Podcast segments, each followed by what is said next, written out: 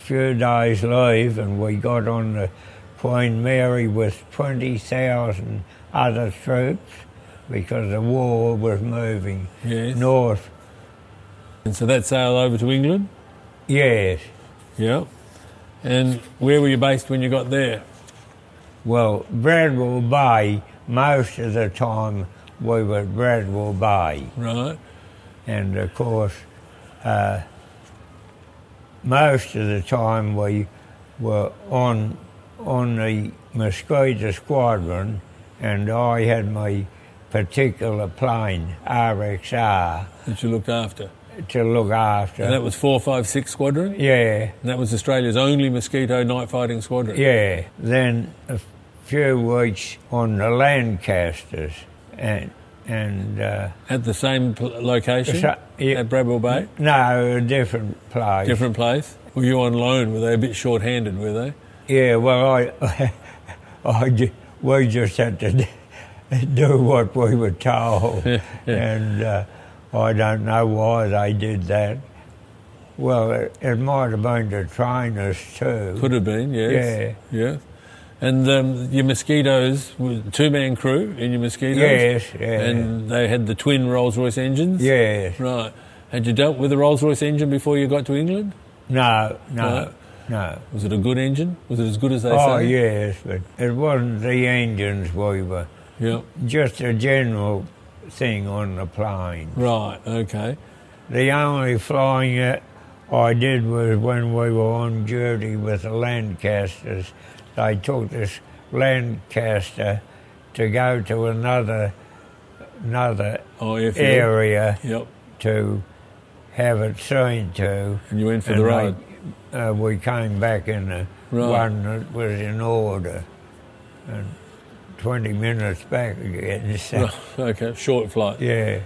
And nobody was shooting at you there. Yeah. And uh, a little story.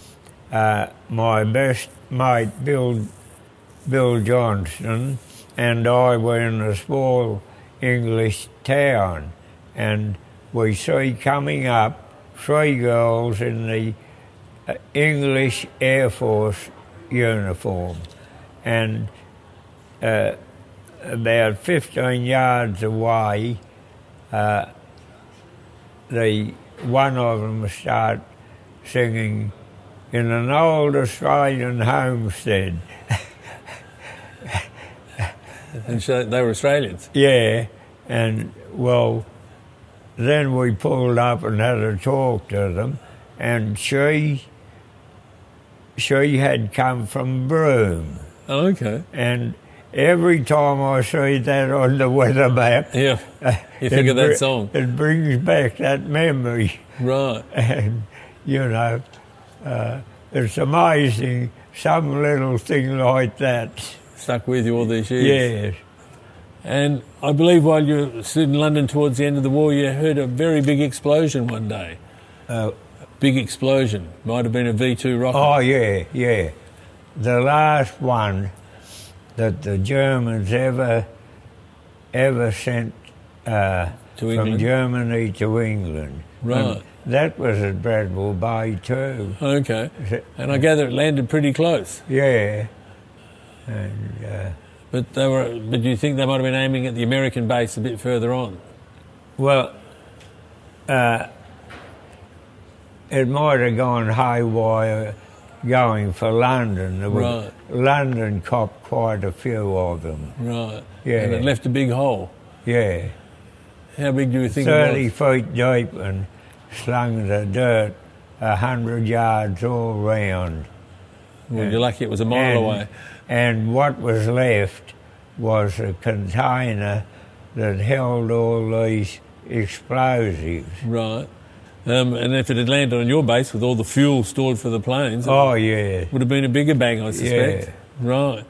Th- You went over to see where the V two had landed the next day, yes. right? And did they, was there much of a crowd there, or was it? No, I went on my own. Yeah, And and you were the only one there, yes, at that time, right?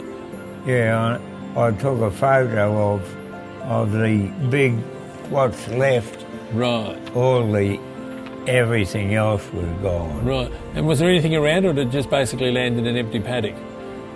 Well, Did it- didn't for, destroy- fortunately, this was in open country. Right. So nothing got destroyed. No, So it was just a very expensive big bang on the part of the Germans. that's right. Right. But and you could s- clearly see its power though if it had landed on your base, couldn't it? Yeah. Oh, Right. yes. Yeah. had had it gone a, a mile uh, or mile and a half, it would have been a bigger band. and you would have been in the middle of it. yeah, right. Well, this is the story about the ones who stole the. Yeah. Yes. and uh, they stole a, a sheep or something in that line. One was a butcher, wasn't Yeah, it? that's right. And they, when they came home that night, oh, there were, must have been 40 in this uh, dormitory, and uh, they, we saw them place it under a bed. But what happened, uh, one of them, The sheep was dead by this stage, was it? yeah, Yeah. oh yeah, Yeah. uh, and uh, Curly left his wallet and other things behind. So, he, So it's not a very good it, thief. it wasn't very long before the. I thought it was that night, but it could have been the next next day. They Right. turned up, and uh, with Curly's wallet, and they got all five of them. yeah, and uh, anyway, uh, yeah, they had to go to court, and they're five do- five dollars each for about twenty, I think it was. Right. might have been sixteen. I'm not sure. And, And that was uh, to pay for the sheep, that paid for to replace the sheep and uh, pay the court costs. court. Right. Okay.